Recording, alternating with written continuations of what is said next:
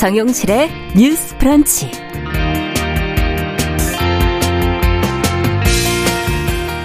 안녕하십니까. 정용실입니다. 지난주 신당역에서 일어난 영무원 스토킹 살해 사건과 관련해 가해자 감시와 피해자 보호를 강화해야 한다는 지적이 일고 있습니다. 정부도 대책을 마련하겠다 이렇게 밝혔지만 여성 대상 범죄에 대한 정부의 인식과 노력이 부족하다며 회의적인 반응도 나오고 있는데요.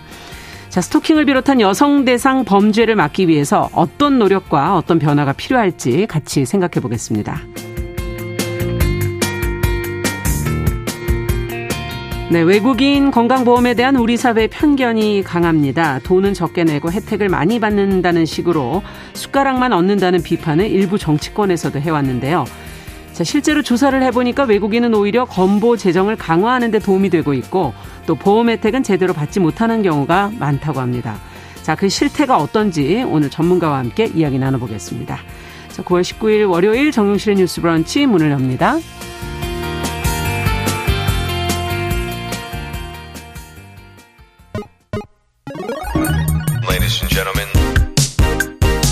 새로운 시각으로 세상을 봅니다. 정용실의 뉴스 브런치 뉴스픽. 네, 잠시 태풍 남마돌 얘기를 좀 전해드리고 가야 되겠습니다. 일본 규슈 북쪽 통과 중이고요. 일본에 상륙한 뒤에 세력이 조금 약해졌다고는 하는데 여전히 강한 세력을 유지하고 있습니다. 특히 지금 우리나라에도 이제 영향을 많이 끼치고 있는데 울산, 포항 부근으로 지금 최근접해 있는 그런 상황이죠. 실시간으로. 경남, 포항을 포함한 경북, 부산, 울산 등의 태풍 경보가 지금 내려져 있고요. 전남, 울릉도, 독도는 강풍 경보가 지금 내려져 있습니다.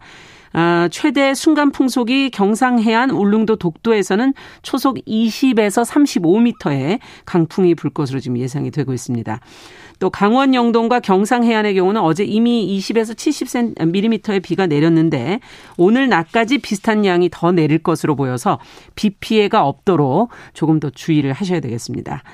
자, 계신 곳의 태풍 상황 짧은 문자 50원, 긴 문자 100원에 샵 9730으로 공유를 해 주시면 저희가 같이 공유하도록 하겠습니다.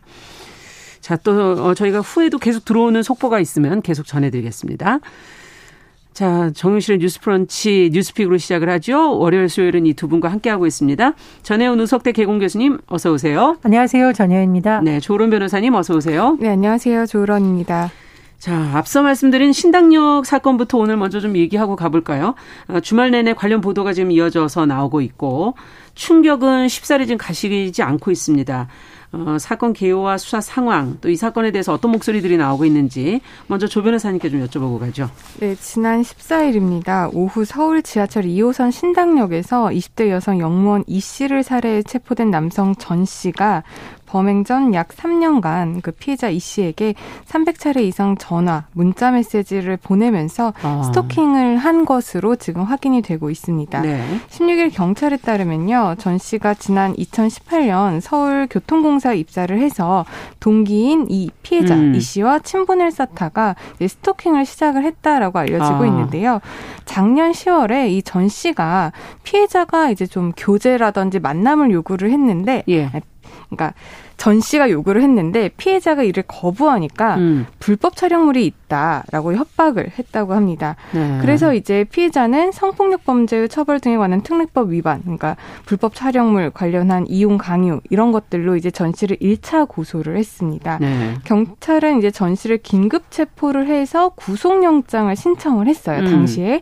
그런데 법원이 전 씨의 주거지가 일정하고 증거 인멸, 도주 우려가 없다라는 이유로 구속영장 영장을 기각을 했습니다. 네. 그러니까 이제 풀려나게 된 거죠. 네. 근데 이후에도 신고를 받아서 이렇게 한번 뭐 영장 청구까지 됐으면은 음. 대부분 음. 이제 좀 덜하겠거니 하는데 이 전시 스토킹이 계속해서 이루어졌습니다. 예. 전 씨는 이제 피해자에게 내 인생 망치고 싶냐, 원하는 조건이 뭐냐, 라면 이제 수십 차례 연락을 시도를 아. 했고요.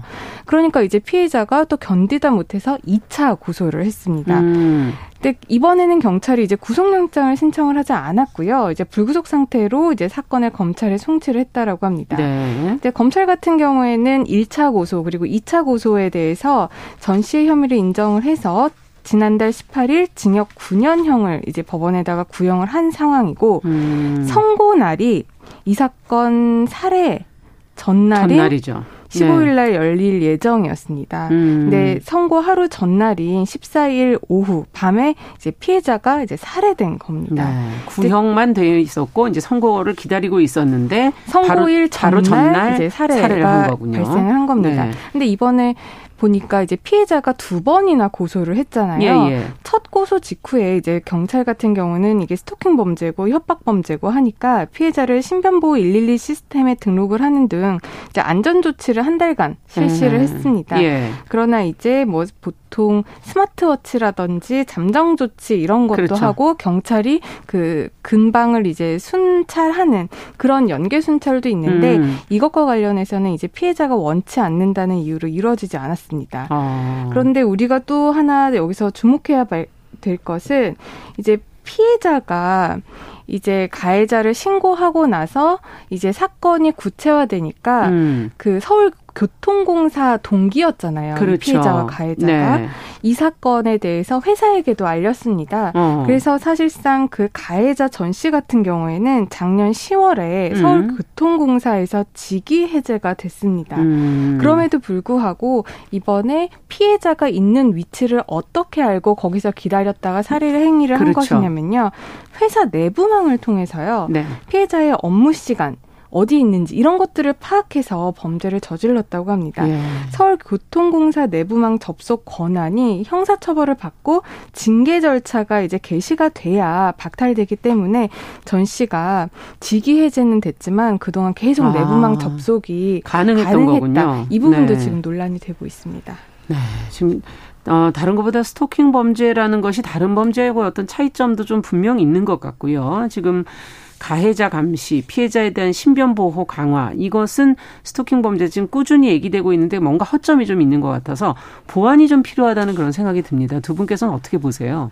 일단은 지난주에도 우리가 한번 짚은 것 같은데 구속 사유에 있어서 예. 주거가 일정하고 도주의 우려가 없고 이런 점보다는 스토킹 범죄의 특성상 음. 더 강력한 범죄 그리고 이 보복 범죄라는 용어는 좀 논란이 있습니다만 예. 어쨌든 또 다른 가해를 가게 할 가능성이 높다라는 점을 앞으로 더 적극적으로 봐야 된다는 주장 계속 나오고 있고요. 예. 또 하나는 지금 시스템이 스마트워치를 지급하거나 100m 이내 접근 금지 못하게 하는 게 가해자를 감시하는 게 아니라 피해자의 예. 활동이 어떻게 보면 제한되는 심리적으로 음. 위축되는 오히려 역효과가 나고 있다. 네. 실효성이 떨어지고 있다라는 지적이 계속 나오고 있습니다. 음. 최근에 우리가 김병찬 살인 사건 뉴스 브리핑에서 다룬 적이 그것도 있는데요. 스토킹 범죄였죠. 예, 그때도 예. 스마트워치라든가 경찰의 신변보 요청이라든가 여러 가지 시스템을 활용을 하려고 했지만 맞아요. 결국은 피해를 막지 못했어요. 맞아요. 예. 그래서 지금은 좀 해외 살인처럼 가해자에 대한 적극적인 감시 시스템, 그래서 음. 스토킹 범죄자에 대해서도 뭐 위치 추적 장치라든가 이런 음. 방안을 도입할 시가 됐다라는 주장이 계속 나오고 있는 시점입니다. 네. 어떻게 보십니까? 네, 스토킹 범죄라는 게 저도 실제 사건을 해보면 그 피해자들이 항상 불안에 떱니다. 그 가해자를 막닥뜨리지 않더라도, 음. 가해자가 내 눈앞에 보이지 않더라도, 그리고 가해자가 실제적으로 나를 찾아오거나 문자를 하지 않는다고 하더라도, 일단 스토킹을 몇 번 당하신 분들은 항상 불안에 쌓여 있거든요. 아. 이게 신고를 한다고 해서 그 가해자가 구속이 되는 경우가 거의 없습니다. 이번 사건에서도 보면 경찰에서 긴급 체포를 하고 구속영장을 실- 신청을 했는데 음. 법원에서 이 사람이 뭐 그 당시에 뭐 서울교통공사. 직원이기도 하고 예. 이 지금 나중에 후속 보도에 따르면 뭐 회계사 자격증인가 전문직을 또 가지고 있었다고 아, 해요. 예. 그러다 보니까 이 사람이 주거가 일정하고 어느 정도 신분이 보장이 되어 있으니까 이 사람은 도주의 우려가 없다. 이런 식으로 해서 구속영장을 기각을 했다라고 예. 하는데 사실상 구속이 되지 않으면 피해자는 항상 불안할 수밖에 없습니다. 그렇겠네요. 네. 교수님께서도 지적을 하- 해주셨다시피 음. 접근 금지를 하더라도요. 이게 접근 금지를 위반했을 때 가해자가 실질적으로 입는 피해가 그렇게 크지가 않습니다. 음. 뭐 과태료를 낸다든지 음. 아니면 뭐 훈방 조치를 하면서 거의 끝나는 경우가 대부분이기 때문에 정말 물리적으로 가해자와 피해자를 분리하는 조치가 정말 필요하다라고 생각을 하고요. 예. 또 하나는 이제 미국 같은 경우에서는 음. 가해자에게 지금은 우리나라 같은 경우는 피해자에게 그런 그 네. 스마트워치를 네. 지급을 하지만 음. 미국 같은 경우에는 가해자에게 GPS 추적 장치가 아. 붙는다고 합니다. 예. 그러다 보니까 이 가해자가 피해자 근처로 가는지 이 부분에 대해서 경찰이나 공공기관에서 확인을 해서 음. 뭔가 스토킹 범죄 이후 발생할 수 있는 또 다른 범죄에 대한 예방적인 음. 차원에서 접근을 하고 있기 때문에 우리나라도 그 부분에 대한 접근을 지금이라도 좀 신속하게 네. 이제 마련을 해야, 마련을 해야 되지 않을까 그런 생각이 듭니다. 네. 지금 대검찰청에서도 이제 일선청에 구속 수사 원칙 지침을 전달한 바가 있고 법무부는 지금 스토킹 처벌법에서 반의사 불벌죄 이것을 폐지하는 등의 대책을 지금 내놓겠다라는 입장은 나와 있는데 여성 대상 범죄, 특히 스토킹 범죄는 점점 보면 강도가 더 어, 심해진다 그럴까요? 결국은 어, 많은 경우가 살인으로 결국 끝나기도 하고 이런 여성 대상 범죄 심각성에 대한 정배 인식, 그다음에 의지 이게 참 중요하지 않을까 하는 그런 생각도 들고요. 두 분께서는 어떻게 보십니까? 일단 지난 대선의 기점으로 여가부 폐지 주장이 나온 것에 대한 우려의 의견이 많이 나왔던 이해 자체가 피해자 지원의 주무 부서가 여가부입니다. 네. 그리고 사람들은 강력히 무슨 범인을 잡아들이는 것만이 중요하다고 생각하는데 사실은 피해자 지원자던가 어, 피해가 발생하지 않도록 여러 가지 예방 교육을 하는 것은 여가부가 중심인데 음. 그런 부분을 외면하고 있다가 이번에 이런 사건이 나니까 다시 또 문제가 되는 거거든요. 그래서 엄밀히 말해서 구조적인 성차별은 분명히 여전히 존재하고 네. 강력 사건 범죄의 대다수가 여성이고 네. 그것을 담당하는 부처가 여가부이기 때문에 더 이상 여가부 폐지를 둘러싼 소모적인 논쟁은 이제 멈춰야 음. 된다. 오히려 이 사건을 계기로 각종 발생하는 디지털 성범죄와 이런 스토킹 피해라는 음. 우리가 그동안 범 죄를 인식하지 못했지만 명백히 범죄인 부분에 그렇죠. 대해서 음. 어떻게 피해 지원을 강화할지 더 오히려 논의가 강화돼야 된다라고 보고요. 음. 그리고 지금 어 언론 보도를 보니까 이런 스토킹 범죄에 대한 예산이 내년에 처음으로 반영됐음에도 불구하고 7억여 원 수준이다. 그래서 너무 음. 낮다는 지적이 또 나오고 있습니다. 예. 우리가 지난번에 디지털 성범죄 피해자 원스톱 지원센터 관련해서도 음. 어, 지원되는 예산이 빵이다 추가 예산이 음. 빵이다 이런 표현 한 적이 있잖아요. 정부가 사건 터질 때마다 너무 선언적으로 피해 어, 지원 방안 마련해라 할 것이 아니라 당장 있는 제도, 음. 당장 내년에 반영해야 되는 예산 문제부터 다시 봐야 된다고 그렇죠. 봅니다. 네. 네, 저도 교수님의 의견에 적극 동감을 하고요. 사실상 이런 사건들이 발생을 할 때마다 정부라든지 아니면 관계부처에서 음. 어, 적극적으로 검토하겠다, 적극적으로 구속수사 원칙을 세우겠다 이런 것도 물론 중요합니다만은 이런 정책들이 나아갈 수 있는 힘은 사실상 예산이거든요. 네. 그렇기 때문에 예산이 너무 적거나 예산이 수반되지 않는 그런 공약이라든지 정책 같은 경우는 저는 무의미하다라고 생각을 합니다. 음. 실제로 여러 가지 보고서에 따르면 이제 친밀한 파트너를 살해한 300 36 건의 살인 사건 이렇게 아. 그러니까 보통 뭐 배우자라든지 예. 아니면 연인 관계에 있어서 상대방을 살해한 사건에 대한 연구 보고서들이 있는데요. 예. 거기를 보면은 그 중에 37.5% 그러니까 네. 그런 살인 사건 중에 37.5% 그러니까 3분의 1이 넘는 숫자가 그렇죠. 살해를 하기 전에 스토킹 범죄가 있었다고 합니다. 아. 그러면은 스토킹 범죄 살인과의 연관성에 대해서도 네. 공부가 연구가 좀 필요한 부분이네요. 이것도. 그렇습니다. 네. 그렇기 때문에 살해와 같은 정말 강력 범죄를 예방하는 한 수단으로서도 음. 스토킹 범죄 단계부터도 강력 처벌하고 이것들을 이제 살해라든지 강력 범죄로 나아가지 못하도록 음. 하는 선제적 조치는 꼭 필요하다라고 생각을 하고요. 네. 또 하나는 이제 구속 수사 관련해서 아까 대검찰청이 이제 구속 수사를 원칙으로 하라라는 네. 방침을 내세웠는데 사실상 이게 이번 이 사건으로 해서 어, 일회성으로 구속 수사를 조금 더 스토킹 범죄에 대해서 그 문턱을 낮추기보다는 음. 이 부분에 관련한 매뉴얼이 좀 체계적으로 나와야 된다라고 생각합니다. 그러네요. 아까도 네. 말씀드렸지만 이것은 뭐 접근 금지 명령 이런 종이로 해결을 할 수 있는 문제가 아니라요. 음. 실제적으로 가해자와 피해자를 물리적으로 분리를 시켜놔야 그렇죠. 되고 그 방안을 어떻게 해야 할수 음. 있을지 논의를 해봐야 된다고 생각을 합니다. 네. 끝으로 앞서 서울교통공사 보안 문제도 좀 안 짚고 갈 수는 없을 것 같습니다. 가해자가 지금 역사 사무실로 찾아가서 직원이라고 얘기를 한 뒤에 어, 내부망에 접속해서 피해자의 근무지 야근 일정을 확인했다고 했는데 보안이 이렇게 허술해도 되는 건지 아까는 이제 징계 절차 들어가기 전이라고 얘기는 해주셨지만 이 부분도 개선돼야 되는 부분이 있는 거 아닐까요? 아니 근데 이 사람이 예. 직위해지된 경위가 무슨 횡령이나 이런 것이 아니라 음. 사내 여직원을 스토킹한 성폭력 범죄 관련 법으로 음. 이렇게 된 상황이면 피해자의 입장에서 접근을 막을 수 있는 방법을 적극적으로 고민했어야 됐죠 회사에서 예. 이건 누구나 예상할 수 있는 문제 아닙니까? 저는 그런 문제에 있어서 빨리 다른 공사들이나 이런 곳에 있어서도 아 규정상 이렇다라고 뒤에 뒤늦게 변명을 할 것이 아니라 선 조치를 해놓고 그렇습니다. 그리고 성범죄가 발생했을 경우에도 예. 그런 부분에 대해서 재판까지 가기 전에 가해자의 접근을 차단하는 것이 필요하다고 음. 봅니다.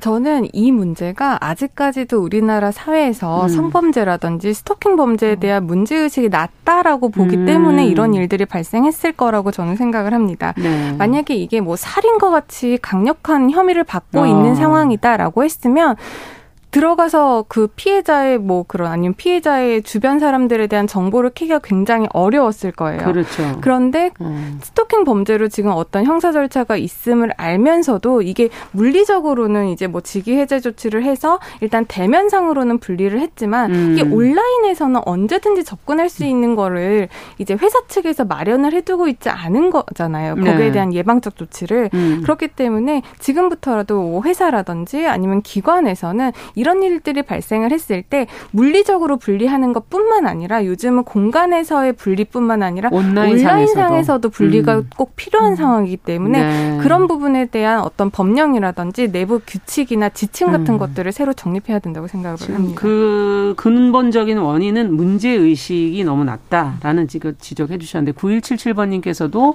스토킹 작은 일 같이 여기지만 주위에 말을 들어보면 정말 상상을 초월할 만큼의 스트레스를 받는. 그래서 이 부분에 대한 정말 심도 있는 연구가 필요할 것 같다. 그리고 저는 한 가지만 네. 더 말씀을 드리고 싶은 게 실제로 이 스토킹 범죄의 피해자분들을 제가 대리를 하다 보면 예. 사실 우리가 몸이 찢기고 뭘 맞고 이렇게 하는 물리적인 신체 폭력보다도 예. 스토킹 범죄는 어떻게 보면은 정신을 그렇죠. 정말 완전 한 사람의 인격을 말살을 하거나 훼손하는 음. 정말 큰 범죄라고 생각을 하거든요. 네. 그 부분에 대해서도 많은 시청자분들이나 국민분들이 다시 한번 생각을 해주셨으면 좋겠습니다. 그러네요. 네. 자, 두 번째 뉴스로 이제 좀 가보겠습니다. 뭐 최근에 영빈관 신축 예산에 대한 논란이 커졌는데 윤석열 대통령이 계획을 철회하라라고 지시를 했습니다. 어, 무엇이 문제로 지적이 됐었고 어떤 상황이 벌어졌던 건지 여야 반응도 함께 좀 살펴보도록 할까요? 정 교수님께서 좀 정리해 주시겠어요? 예, 최근에 영빈관 예산과 관련해서 본격적으로 알려지게 된 계기는 기획재정부가 국회에 국유재산 관리기금 예산안 자료를 제출했습니다. 그런데 네. 그 자료를 봤더니 외빈 접견 등을 위한 부속시설 신축에 총 878억 6,004원만 원의 사업비가 편성되어 있다라는 겁니다. 네. 한마디로 영빈관 성격의 접견 시설을 신축하겠다. 예산을 이렇게 배정을 하겠다라는 겁니다. 음. 근데 이게 워낙 이제 야당을 중심으로 반발이 여러 가지가 나왔었는데요. 첫 번째 민주당에서 이것을 반발하는 이유는 878억 원이면은 수재 및 일반 가구에 약 천만 원씩 줄 수 있는 돈이다. 네. 쉽게 말해서 지금 수재나 이런 걸로 대한 복구도 아직 안 되는데 이것이 음. 그렇게 불효불급하냐라는 지적을 한 것으로 보이고요. 두 번째로 이 정도에 들어가는 예산이면 국민적인 공감대를 얻고 사전에 설명해서 동의를 구하는 것이 맞지 음. 이렇게 은근슬쩍 예산을 끼워넣는 게 맞느냐 따라서 야당에서는 전액 삭감할 수도 있다라고 반발한 상황입니다. 네. 어, 당초에 청와대에서는 뭐 국격의 문제라던가 외빈을 접대하는 시설의 필요성을 강조를 했었지만 이런 논란이 계속되는 가운데 16일 윤석열 대통령이 이에 대해서 전격 철회하라고 지시를 하면서 음. 일단은 철회되는 방향으로 어, 마무리되는 것을 알려지고 있습니다. 네. 어쨌든 지금 뭐 경기도 워낙 안 좋고 고물가에 뭐 복지와 치안 등의 여러 가지 지금 문제들이 생겨나고 있고 앞서도 저희가 뭐 스토킹 범죄 얘기도 잠시 했지만 어, 써야 될 꼭 필요한 예산 부분도 지금 어, 부족한 그런 현실인 것 같은데요. 어떻게 보십니까? 이렇게 너무 많은 돈을 쓴다는 그런 비판이 지금 제기된 거 아닙니까? 어, 논란에서부터 철회까지 어떤 생각이 드셨는지 어떤 점을 좀 우리가 여기서 생각을 하고 가야 될지 한번 짚어주시죠. 일단 저는 두 가지 문제를 들 수 있을 것 같은데요. 네. 첫 번째는 일관성이 없다는 게 가장 큰 문제인 것 같습니다. 음. 지금 어떤 일을 이 정부나 대통령실에서 추진을 하기 위해서는 네. 사실상 대통령의 기본 입장이 있고 음. 그것에 따른 여러 가지 문제들이 수반이 돼야 되는데 사실 네. 대통령실 이전과 같은 문제는 사실 국민들이 논의를 할 시간이 충분하지 않았습니다. 예. 그럼에도 불구하고 윤 대통령이 당선을 되면 당선이 되면서 청와대를 용산으로 이전을 했고 음. 그 당시에 이제 국민들에게 하신 말씀이 어 이전은 하지만 그렇게 비용이 많이 들지 않다. 그리고 예. 영빈관은 뭐 기존의 영빈관을 사용을 하거나 주변 시설들을 사용하면 된다라고 예. 굉장히 공식적으로 발표를 했던 사실이 있거든요. 그렇죠. 그런데 그것을 약간 뒤집는 듯 듯한 어. 그러니까 영빈관을 새로 신축을 해야겠다라는 뭔가 일관성이 없는 일을 음. 실행을 하면서 그 부분에 대한 국민들에 대해서 충분한 해설이 없었고 음. 이해를 하려 이해를 시키려는 노력이 없 었기 때문에 이런 비판을 많이 그렇군요. 받는 것 같다라고 생각을 하고요.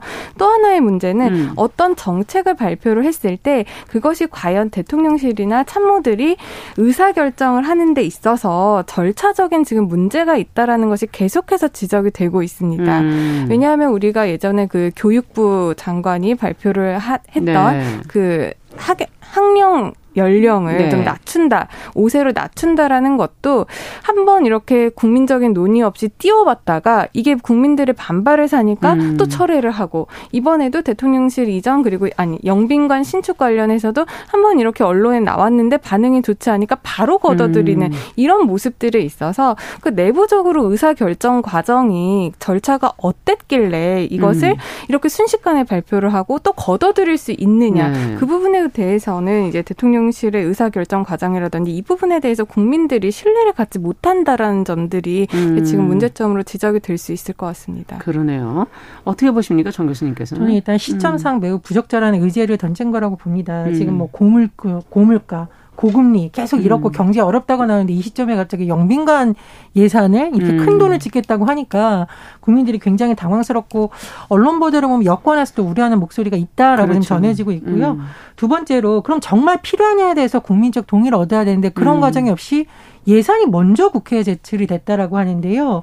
대통령실 집무실 이전 비용으로 청와대가 주장한 게 496억 원입니다. 아. 그런데 영빈관에 드는 예산이 이거보다 더 많은 878억 원이에요. 음. 근데 돌아보면 집무실 이전만 해도 그렇게 많은 논쟁이 있었는데 더 큰 예산을 들이는 이렇게 큰 사업을 하면서 음. 이렇게 예산을 덜컥 제출해 놓고 다시 처리하고 이 부분에 있어서 정부에 대한 신뢰를 좀 많이 손상된 거라고 봅니다. 네. 자, 그 어떻게 끝으로 저희가 좀 정리를 해보죠. 앞으로 이런 과정은 어떤 절차적인 어 논의 과정들이 필요하다고 보시는지. 일단 청와대가 이전이 음. 됐기 때문에 영빈관이 새로 필요할 수는 있겠죠. 네. 필요할 수는 있는데 교수님께서도 지적을 해주, 해주셨다시피 지금 여러 가지 경제 사정이 나쁘고 또 윤 대통령께서 윤 대통령 뭐 장차관급 이상 공무원 보수를 뭐 10% 반납하자 예. 그리고 뭐 공공기관들 뭐 감축하자, 뭐 이런 재정 감축하자 이렇게 말씀을 하시고 있는 상황에서 이렇게 음. 800억 원, 뭐 거의 천억 가까운 예산을 국민의 동의 없이 국민들의 음. 이해 없이 이렇게 제출을 했다라는 부분에 대해서 그 부분이 가장 논란이 되고 있기 때문에 만약 필요하다 그리고 음. 필요성에 대해서도 국민들에게 충분히 이해시키는 과정이 필요하고요. 음. 필요하고 그 계획 그리고 앞으로 어떻게 이것을 진행을 해 나갈지에 네. 대해서 국민들과 같이 소통을 하면서 이해시키려는 노력이 꼭 필요하다라고 생각을 합니다. 소통하는 과정이 반드시 필요하다. 자, 지금 어 9177번 님께서 부산에 엄청 바람이 불고 있다. 2095번 님 포항인데 바람 소리가 무섭다. 큰 피해 없이 좀 지나가길 바란다. 이런 어 소식을 전해 오셨습니다. 영남 해안에 지금 초속 30m의 돌풍이 불고 있습니다. 어, 앞서도 말씀을 드린 것처럼 어, 특히 강풍이 부는 지역들 잘 대비 비 피해나 이 바람에 대한 피해가 없도록 잘 대비하셔야 되겠습니다. 강한 바람엔 특히 시설물 파손, 간판, 나무까지 등의 낙하물에 의한 2차 피해 없도록 보행자의 안전이라든지 교통 안전에 각별히 좀 유의해 주시기를 다시 한번 당부 말씀드립니다.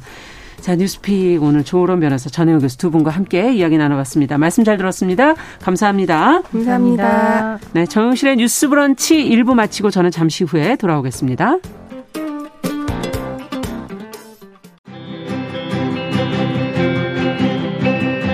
누군가는 아깝다고 생각할 우리 사회의 다양한 비용들과 푼돈들, 음. 삶의 전선에서 음. 최선을 다하고 살아가는 우리의 모습도 제 몫에 맞는 평가와 그에 합당한 시선이 좀 필요한 시점이 아닌가 하는 생각을 해충이다, 이충이다 이거는 네. 순전히 사람의 그 아. 잣대로 이야기를 하는 거예요. 음. 곤충이 우리 사람보다 몇 억 년 먼저 지구에 나왔거든요. 호모 사피엔스의 선배다 이렇게 얘기를 해요. 남성의 입장에서 여성의 입장을 이해하는 사람인 거죠. 그래서 사실 이 역지사지의 태도가 한국 사회로 지금 필요한 것이 아닌가 그런 생각이 들고요. 세상을 보는 따뜻한 시선.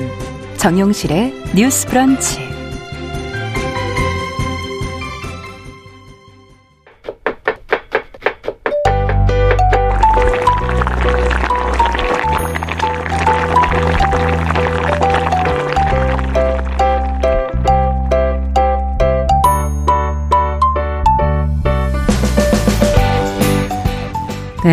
음식과 식문화에 관한 이야기, 정보 재미있게 전해드리는 시간이죠. 건강한 식탁. 오늘도 홍신의 요리 연구가 잘해주셨습니다. 어서 오십시오. 네, 안녕하세요. 자, 오늘은 정말 남녀노소 좋아하는 메뉴인 돈가스 얘기를 좀 네. 해보려고 네. 합니다. 아, 네, 아나운서님이 맞으시군요. 아, 돈가스. 아니, 불편해요. 저는 평소에는 돈가스 해야 왠지 돈가스. 그 네. 느낌이 사는데 네. 자장면 같은 느낌이라고 아, 할까? 네.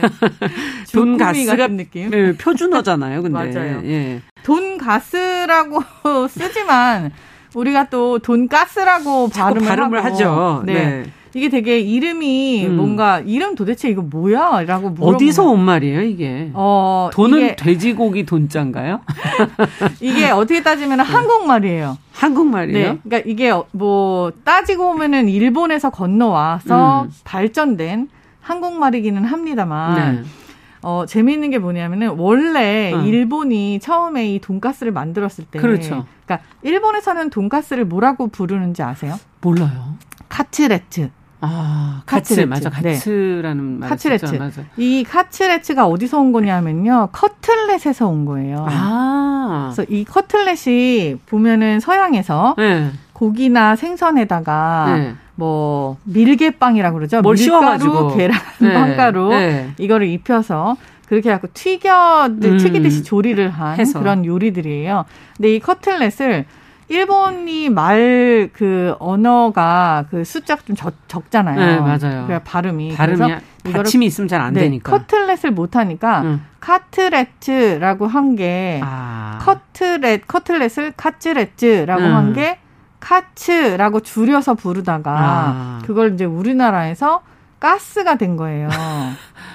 전달하는 과정에서 서로 그쵸? 못 알아들었나 보다. 되게 근데 이게 되게 재미있는 일, 그러니까 이거는 뭐 음. 피셜이 너무 많아요. 사람들이 다. 네, 피셜. 네, 네, 피셜 너무 많아요. 근데 카츠레츠를 네. 다 말하기 힘들어서 카, カツ라고 하잖아요. 하잖아요. 네. カツ라고 하는 발음이 우리나라에서 센 발음 두 개가 뭉쳐 있기 때문에 아, 불편하니까 불편하니까 이거를 그냥 되게 편하게 끝낼 수 있게 가스라고, 아, 가스라고 바꿔서 불렀다. 하여튼 결국은 돈가스라는 이름은 한국말인 거예요. 그래서 우리나라에서 네. 변형한 그런 다른 말이 된 거죠. 그렇군요. 음. 근데 이게 일본식 돈가스가 흔해진 거는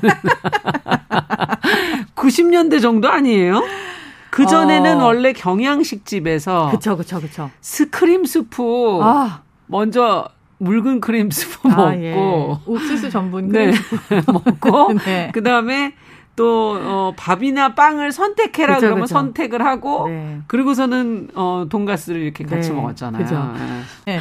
옛날에 경양식집이라고 하는 게 경양식이라는 거의 뜻이 가벼운 양식이잖아요. 맞아요. 이게 우리는 그냥 한 단어로 알고 있어서 경양식 그러면 돈가스집이라고 지금 연상을 네. 하지만 경양식이라는 게 약간 가벼운 양식집.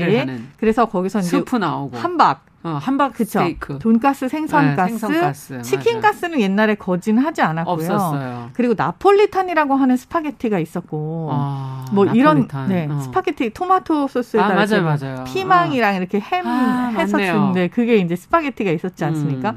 이런 것들이 있던 시대가 뭐 6, 70년대 되게 희한하게도 이게 지금까지 명맥을 유지를 하고 있고요. 네. 이 경양식이라고 한 것도 어떻게 보면은 일본에서 들어온 형태이기는 아, 해요. 그래요. 서양식을 일본에서 받아들여서 자기네식으로 네, 자기네식으로 약간 음. 코스 요리를 가지고 있던 것들이 아. 한국에 다시 그 한국에 들어오는 과정에서는 또 일본 내 전적으로 영향을 받은 것뿐만이 아니라 또 우리식으로 네, 유럽이나 미국이 합쳐져서 또 우리식으로 바뀌게 된 거예요. 어. 그래서 약간 밥을 펼치고 빵을 모닝빵을 한번 튀겨서 맞아요. 또 이렇게 뭐 오렌지 마말레이드라든지 그 당시에 마말레이드라고 얘기하는 것 자체가 굉장히 세련된 아. 그런 어구잖아요. 그래서 약간 오렌지 마말레이드라든지 네. 딸기잼이라든지 이런 경양식집에 아무 날 아무 날이나 가지 않았어요. 그렇죠. 뭐, 뭐 졸업, 식이라든지 뭐 상견례, 네. 뭐 아니면 뭐, 뭐, 데이트를 한다든지 맞아요. 칼질하러 네. 간다는 얘기가 여기서 그렇죠. 생긴 거였죠. 칼을 언제 써야 될지 모르니까. 근데 이게 대표적인 게 사실은 이렇게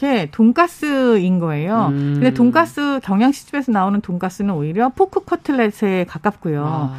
이 돈가스의 원조가 독일이잖아요. 슈니첼. 아, 슈니첼. 그렇죠. 슈니첼이 맞아요. 일본으로 들어가면서 그렇게 된 건데 음. 사실 슈니첼뿐만이 아니라 모든 커틀렛의 그런 뭐 조리 방법들을 음. 다 합쳐서 일본식 돈가스가 음. 다시 개발이 됐고 신기한 건 일본식 돈가스는 썰어줘요. 맞아요. 썰어서 중간에 하나 이렇게 폭 뒤집어가지고 고기 상태가 보여주죠. 어떤지 알려주고 무슨 고기인지 어. 뭐 이렇게 보여주잖아요. 네. 근데 뭐 우리나라에 들어온 슈니첼은 그냥 덩어리로 나오잖아요. 그렇죠. 슈니첼 네. 덩어리고 그리고 그것도 물론 칼을 사용해서 먹고 어. 우리나라에 들어온 돈가스는 약간 이런 형태의 포크 커틀렛 아. 독일식 그리고 일본식의 가츠레츠가 합쳐진 음. 상태다라고 보여지는 거죠. 아. 우리는 정통으로 본다면 왕돈가스가 우리나라의 왕돈가스. 네. 왕돈가스는 이제 기사식당에서 약간 확 터진 아이템이라고 아. 보시면 되는데 뭐 항상 그렇지만 노동자 계급들을 위한 음식들이 다 양이 많고 맛있잖아. 뭐 시카고 딥디시 피자라든지 그렇죠, 뭐 이런 것들 다 그렇잖아요. 음. 노동자들을 위해서 탄생한 양식들 그 음식들이, 음식들이, 다 양이 많고 음. 비주얼이 거대해요. 맞아요. 왕돈가스도 약간 그렇게 해서 많이 두드려서 고기를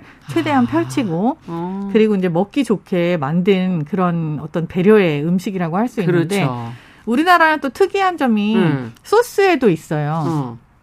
어, 일본식 돈가스는 소스를 뭐 과일하고 간장을 같이 갈아서 뭐 발효를 해가지고 어. 어떻게 먹는다라고 한다면 원래 서양에서 먹던 커틀렛 소스들은 되게 다양한 게 있었죠. 어떤 뭐 겁니까 서양에? 그레이비 소스 같은 것도 있고요. 아, 그레이비. 그러니까 소고기를 소고기 약간 농축액 같은 거죠. 맞아요. 그레이비 같은 것도 있고 혹은 뭐 우스터 소스를 기본으로 한 네. 그런 소스들이라든지 음. 아니면은 왜 우리가 그 그레이비를 응용한 그런 음. 소스가 있잖아요. 네. 그런 것들도 나오고 서양에서. 네. 음. 반면에 일본은 우리, 예, 간장을 일본은 이용해서 간장. 하는 아. 소스가 있었잖아요. 예. 우리나라는 이 소스를 들여온 다음에 다시 거기에다가 케찹을 넣습니다. 아, 맞아요.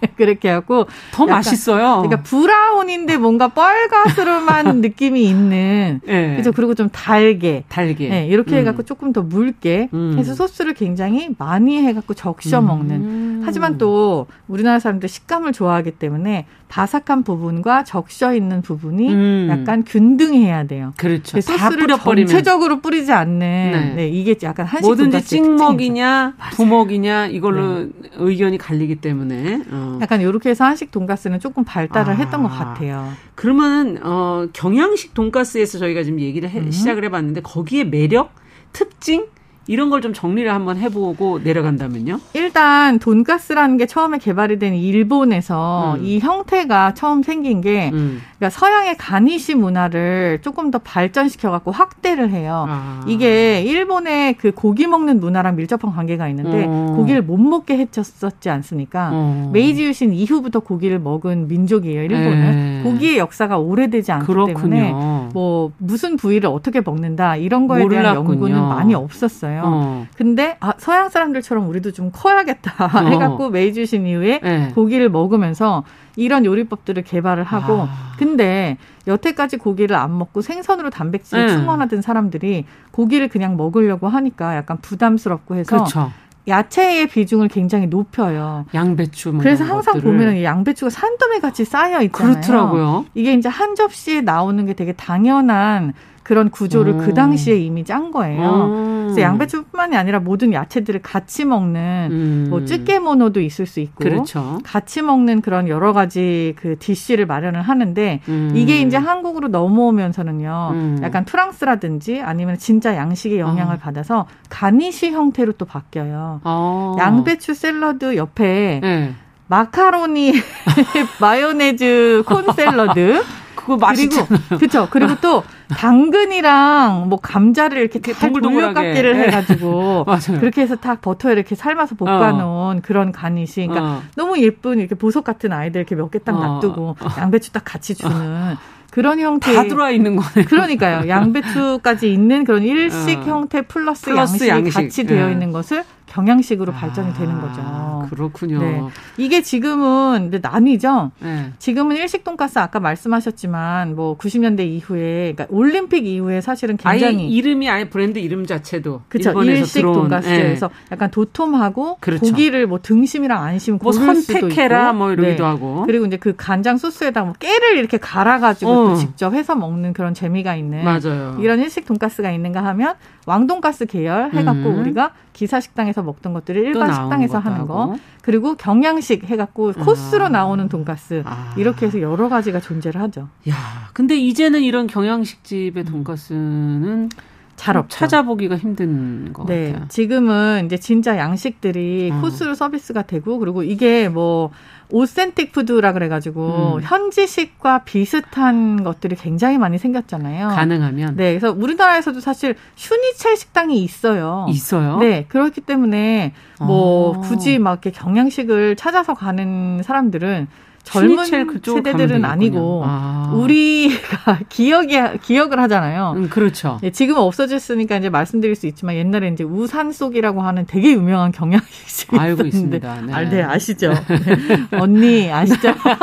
네. 그 아래에서 네. 이렇게 그렇죠. 돈가스 썰어 먹는. 어. 네, 약간 그 기억에 어. 그때 그 스프 맛.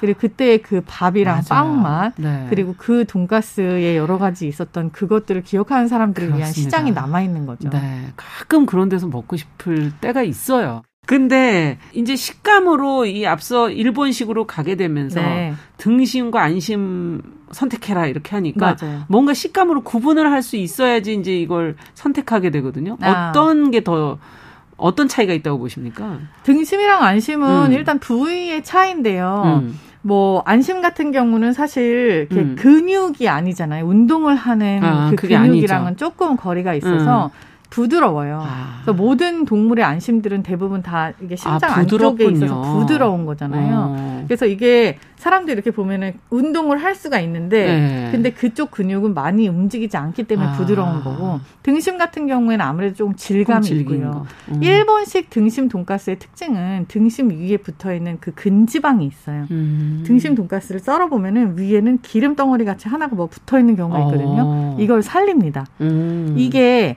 기름이라기보다는 저는 그래서 근지방이라고 얘기를 하는데 어, 그 지방은 지방인 거잖아요. 지방은 지방이지만 이게 네. 씹을수록 고소한 이제 그것 아. 때문에 사실 등심을 먹는 그렇군요. 경우들도 있어요. 아, 돈가스 얘기하다 보니까 시간이 다 됐어요. 네. 어, 다음번에 조금 더 음, 돈가스에 관련된 이야기 좀더 네. 이어가 보도록 하겠습니다. 오늘 건강한 식탁 홍신의 요리연구가와 함께했습니다. 말씀 잘 들었습니다. 감사합니다. 감사합니다.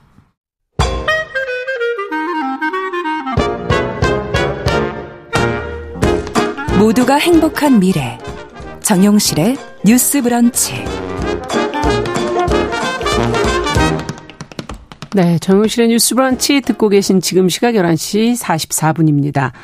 자, 이주민이 우리나라 건강보험 재정에 악영향을 미친다 하는 편견이 많았습니다. 그런데 얼마 전에 국민건강보험공단이 낸 현황 자료를 보니까요. 실제로는 그 반대라고 하죠. 오히려 건보료를 많이 내고 세대원 인정이라든지 체납 관련 조치에서는 차별을 받고 있다는데요. 자, 실태를 좀 자세히 들여다보도록 하겠습니다. 김사강 이주와 인권연구소 연구위원 지금 전화 연결돼 있습니다. 안녕하십니까? 네, 안녕하세요. 네. 어, 최근에 나온 자료에 따르면은 이 국내 거주하는 외국인들이 어, 우리 사회의 편견과는 달리 건보 재정 건전성 강화에 기여하고 있다.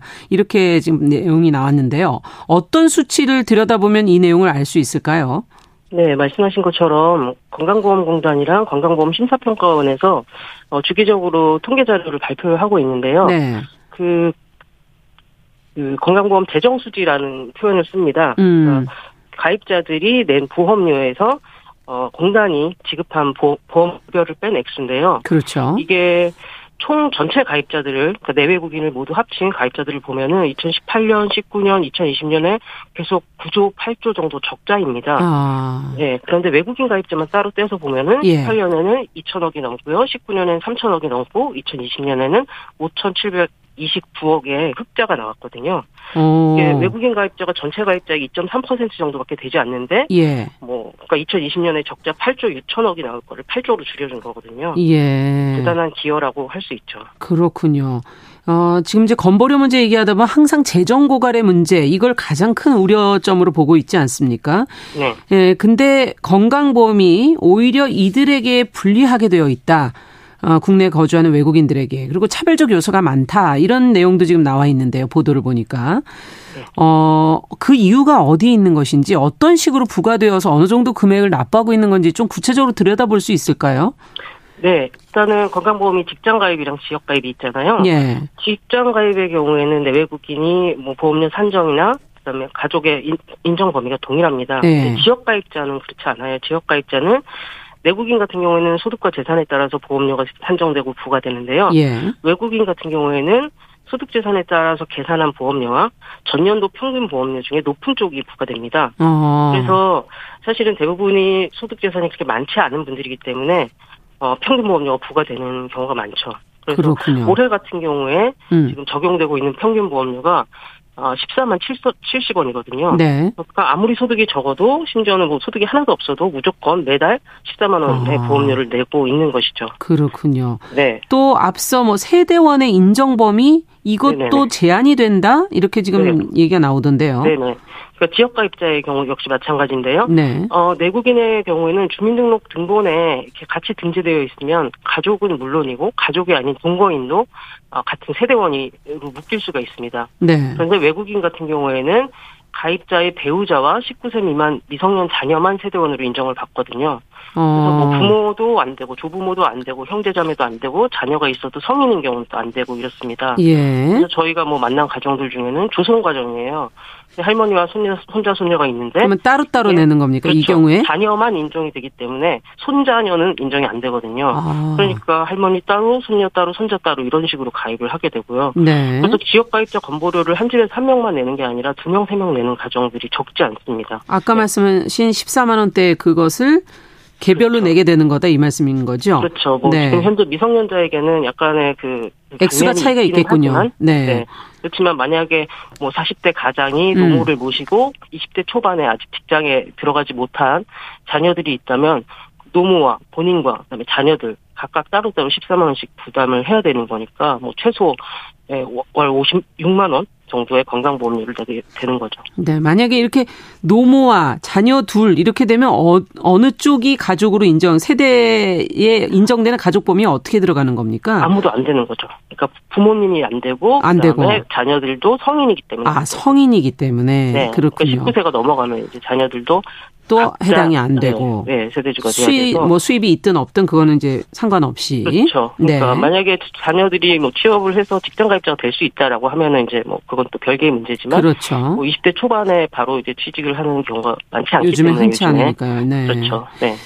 자, 그렇다면 좀 정리를 해보죠. 지금 네. 뭐 여러 가지 이유를 저희가 한번 들여다 봤는데 외국인이 어떤 부분에 어, 왜 이렇게 차별을 받는다고 보시는지 네, 저희가 뭐 보건복지부나 건강보건공단에 여쭤봤어요. 그랬더니 하는 얘기가 이제 외국인은 국내 소득이 제대로 파악되지 않고 해외에 또 재산이 있을 수 있는데 그거를 우리가 알 수 없으니까 최소한 평균은 받아야 된다라고 얘기를 하시더라고요. 네. 근데 이게 국내 소득이 파악되지 않는다는 거는 말이 안 되는 게 원래 뭐 임금을 받는다 그러면은 지급하는 쪽에 당연히 국세청에 신고를 하게 되고 예. 또 제가 자영업자라고 하더라도 본인이 이제 내 소득을 신고를 하면 역시 파악할 수 있는 거거든요. 근데 이렇게 세금 신고가 안 돼서 소득을 파악할 수 없는 거는 사실 내외국인이 마찬가지예요. 음. 그래서 뭐 신고를 하는 사람만 그러면은 네, 알게 되는 그래서 여기서 이제 직장 가입자랑 지역 가입자들의 얘기가 또 나올 수도 있는 거죠. 네. 그렇죠. 음. 그래서 이제 이게 계속 지역 가입자만의 문제인데요. 네. 마찬가지로 따진다면 사실 직장 가입자에게도 차등을 둬야 되는데 그렇지는 않거든요. 음. 직장 가입자는 똑같이 소득에 따라서 하고 있는데 지역 가입자에게만 유독 이런 이제 기준을 적용을 하고 있는 거죠. 네. 그리고 해외 재산 문제도 뭐 한국인이 해외 재산이 있을 수도 있잖아요. 그렇죠. 집이 있거나 땅이 있거나 할 수 있는데 그런 부분은 어차피 계산 안 하거든요. 여기서. 음. 그런데 이제 외국인에게만 그거를 이제 알 수 없기 때문에 평균을 평균을 받아야 하는. 거는 조금 저는 이해가 되지 않는 음. 그런 부분이라고 생각합니다. 네. 그리고 뭐 가족의 범위도 마찬가지로 왜 그 가족을 그렇게 협소하게 어, 결정 정했느냐?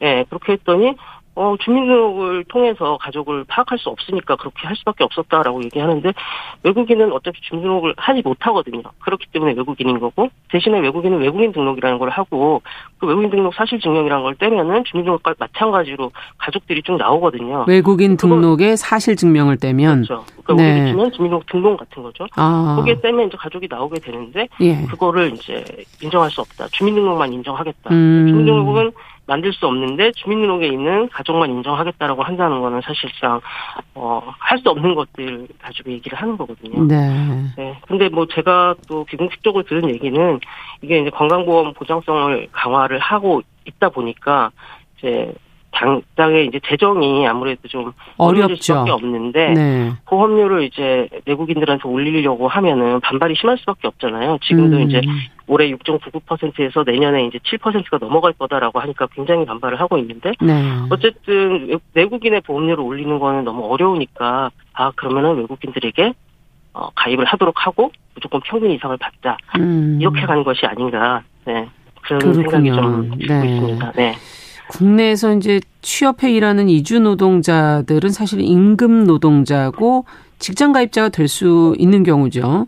어, 지역 가입자 보험료가 높거나 가족을 세대원으로 등록할 수 없는 문제. 이거는 어찌 보면 일부에게만 해당되는 건 아닐까요? 지금 앞서 말씀해 주신 그런 사례들이.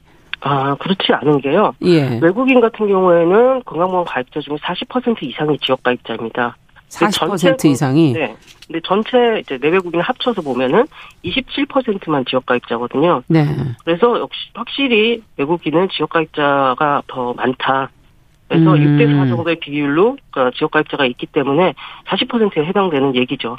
근데 말씀하신 것처럼 많은 부분들이 이제 취업을 해 있고 그렇죠. 임금을 받는 임금 노동자로 일을 하고 있거든요. 예, 예. 근데 이분들이 왜 직장 가입자가 될 수 없느냐 하면 이제 내국인에 비해서 임시 일용직 노동자나 농업업에 종사하는 분들이 많다 보니까 그렇고 음. 그런 분들은 이제 직장 가입자가 될 수 없다 보니까 지역 가입자가 되고 있는 상황입니다. 네, 직종에 네. 따라서 지금 또 지역 가입자로 분류가 되는 거군요. 그렇죠. 네. 그래서 이제 뭐 우리가 흔히 생각하는 그런 자영업자들이라기보다는 일용직 노동자들, 음. 임시직 노동자들이다 보니까 어떻게 보면은 안정적인 직장에 다니고 있으면 직장 가입자가 될 것인데 그렇지 못하고 음. 직장도 안정적이지 못하고 그리고 소득도 적은 그런 곳에서 일하는 분들이 오히려 지역 가입자가 되면서 보험료 부담이 늘어나는 그런 상황이라고 볼 수 있습니다. 네. 자, 외국인 가입자가 이제 건보료를 체납했을 때 이때는 네. 어떻게 됩니까? 내국인들도 지금 이제 체납하면은 또 어 뭐 연락이 뭐 급여의 문제가 이렇게 생기거나 그러지 않습니까?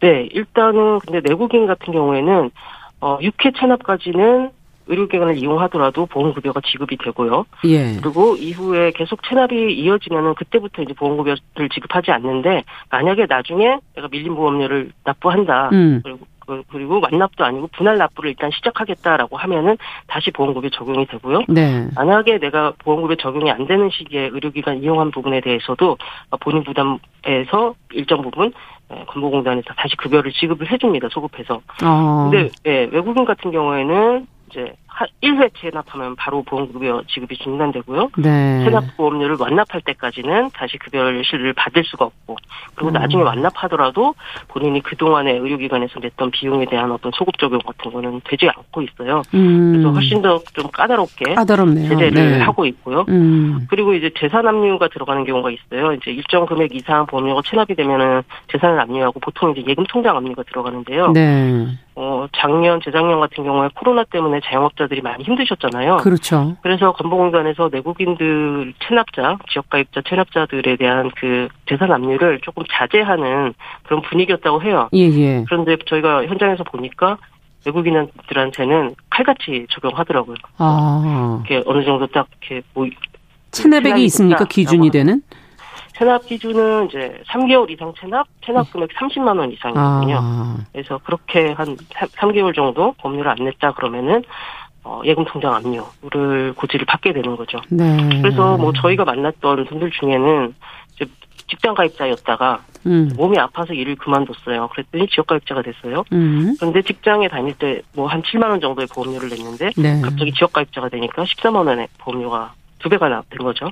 근데 자기가 이제 당장에 일을 해서 돈을 못 벌고 있으니까 보험료를 못 내고 보험료를 못 냈더니 보험급여 지급을 못 받고 그래서 병원에 가서 치료를 제대로 못 받고 아. 더더욱 일을 할 수 없게 되고 그다음에 통장에 조금 생활비로 쓰려고 남겨놨던 돈이 그것도 압류되고. 압류가 되고 이런 악순환에 빠지는 분들이 있, 는 거예요. 예. 그래서 이게 정말 이게 외국인에게 건강보험 의무화를 해준 게 그러네요. 그 어떤 건강보험 혜택을 주기 위한 것인가 아니면 보험료를 안 내는 사람들을 징벌하기 위한 것인가 음. 이런 의문이 들 정도로 지금 사실 체납자들의 상황이 좀 네. 어려운 상황입니다. 오늘 말씀을 듣다 보니까 지금 외국인에 대한 그동안의 생각이 좀 오해가 아니었을까? 왜 이런 오해가 생겼을까? 이런 생각이 들기도 하는데요. 어떻게 보십니까? 정리를 좀 해주시자면. 저는 솔직히 뭐 정부나 혹은 정치인들이 일부러 이런 오해를 조장하고 확산시켜 왔다고 생각하거든요. 음. 계속 뭐, 뭐, 외국인들이 이만큼을 가져간다, 뭐, 외국인들 중에 가장 많이 보험급여를 타먹은 사람은 얼마를 타먹었다더라, 이런 그 보도들이 계속 나오고. 네. 근데 이렇게 하면 사람들이, 아니, 이런, 우리 범, 그 범보 제정을 이렇게 외국인들이 다 박살을 내고 있나? 이렇게 의심할 수 있는데, 실제로 그 수치를 보면 그렇지 않거든요. 네. 근데 이렇게 계속 이런 식의 얘기들이 나오게 되는 거는 저는 솔직히 건강보험료 인상을 하려고 하면 내국인들이 반발할 수밖에 없고 그 반발 때문에 예, 네, 그 반발이 이제 정치권으로 갈 거 아니에요. 알겠습니다. 왜 제대로 네. 일을 하지 못하느냐 이런 식으로. 음. 그러니까 그거를 좀 피하기 위해서 아니 우리가 일을 못하는 게 아니라 이렇게 건보료를 이렇게 흥청망청 아, 쓰는 사람들 예, 때문에 알겠습니다. 건보료 인상이 불가피하다 이렇게 얘기를 하는 게 아닌가 하는 생각이 들어요. 네 여기까지 네. 듣겠습니다. 월요 인터뷰 오늘은 김사강 이주환 인권연구소 연구위원과 함께 이주민의 건보료와 관련해 겪고 있는 차별 그 실태를 살펴봤습니다. 말씀 잘 들었습니다. 정실의 뉴스 브런치도 마칩니다.